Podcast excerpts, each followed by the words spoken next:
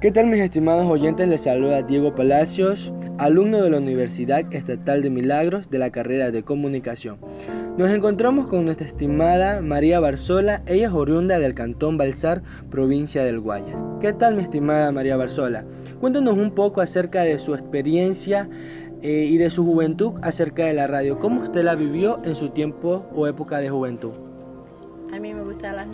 Porque en las noticias uno se entera, se entera lo que pasa en otros lugares, tantas cosas que pasa que matan, hay robo, hay tantas cosas que uno muerte, tantas cosas que uno significa que uno ni lo piensa. Uno ni piensa esas cosas porque uno está en su casa tranquila.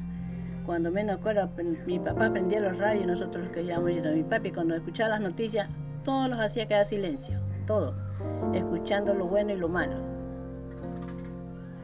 Entonces, he venido, yo desde entonces yo vengo, le digo así a mis hijos, uno cuando escucha en la radio que es el silencio, escuchando las noticias en otros lugares, tantas penas que se escucha, de mortandad, de cosas divinitas que nunca en mi vida lo pienso y le pido a Dios que no suceda eso en mi familia.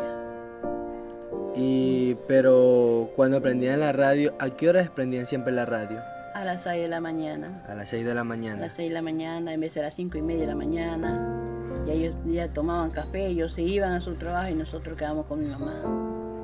Quedábamos escuchando las noticias, pero era igual. Mi mamá decía, silencio porque voy a escuchar. Así lo decía mi mamá. Nosotros queditos como cucaracha en pico de gallina.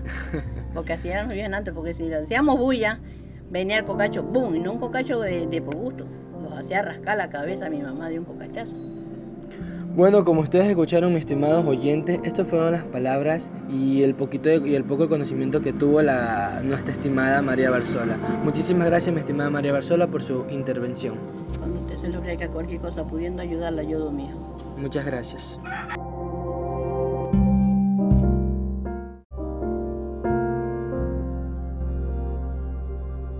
Y continuamos enriqueciéndonos con estos conocimientos de estas personas que hemos elegido para que nos cuenten un poco más sobre la radio antigua.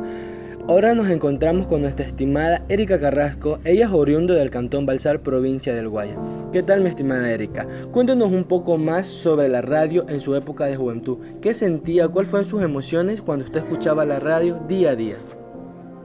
Bueno, en la época que yo escuchaba la radio, era interesante porque tú a través de la radio tú te enterabas de las noticias,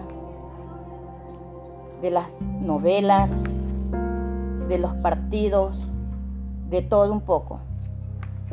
Cuando se sintonizaba alguna emisora, se escuchaba artistas nacionales que iban a concursar a las radios y uno a través de, de esa de la radio uno se enteraba quién era que iba a participar, a veces personas conocidas, porque fue muy linda la, época de la radio antigua. ¿Ya? Entonces, son muy bonitos recuerdos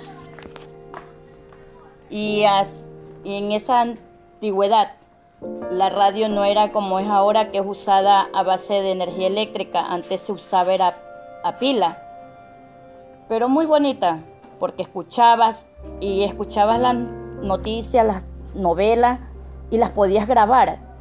Cuando se podía grabar, se las grababa en un cassette y las guardaba y cuando tú en tu tiempo libre y no tenías nada más que hacer, las podías escuchar.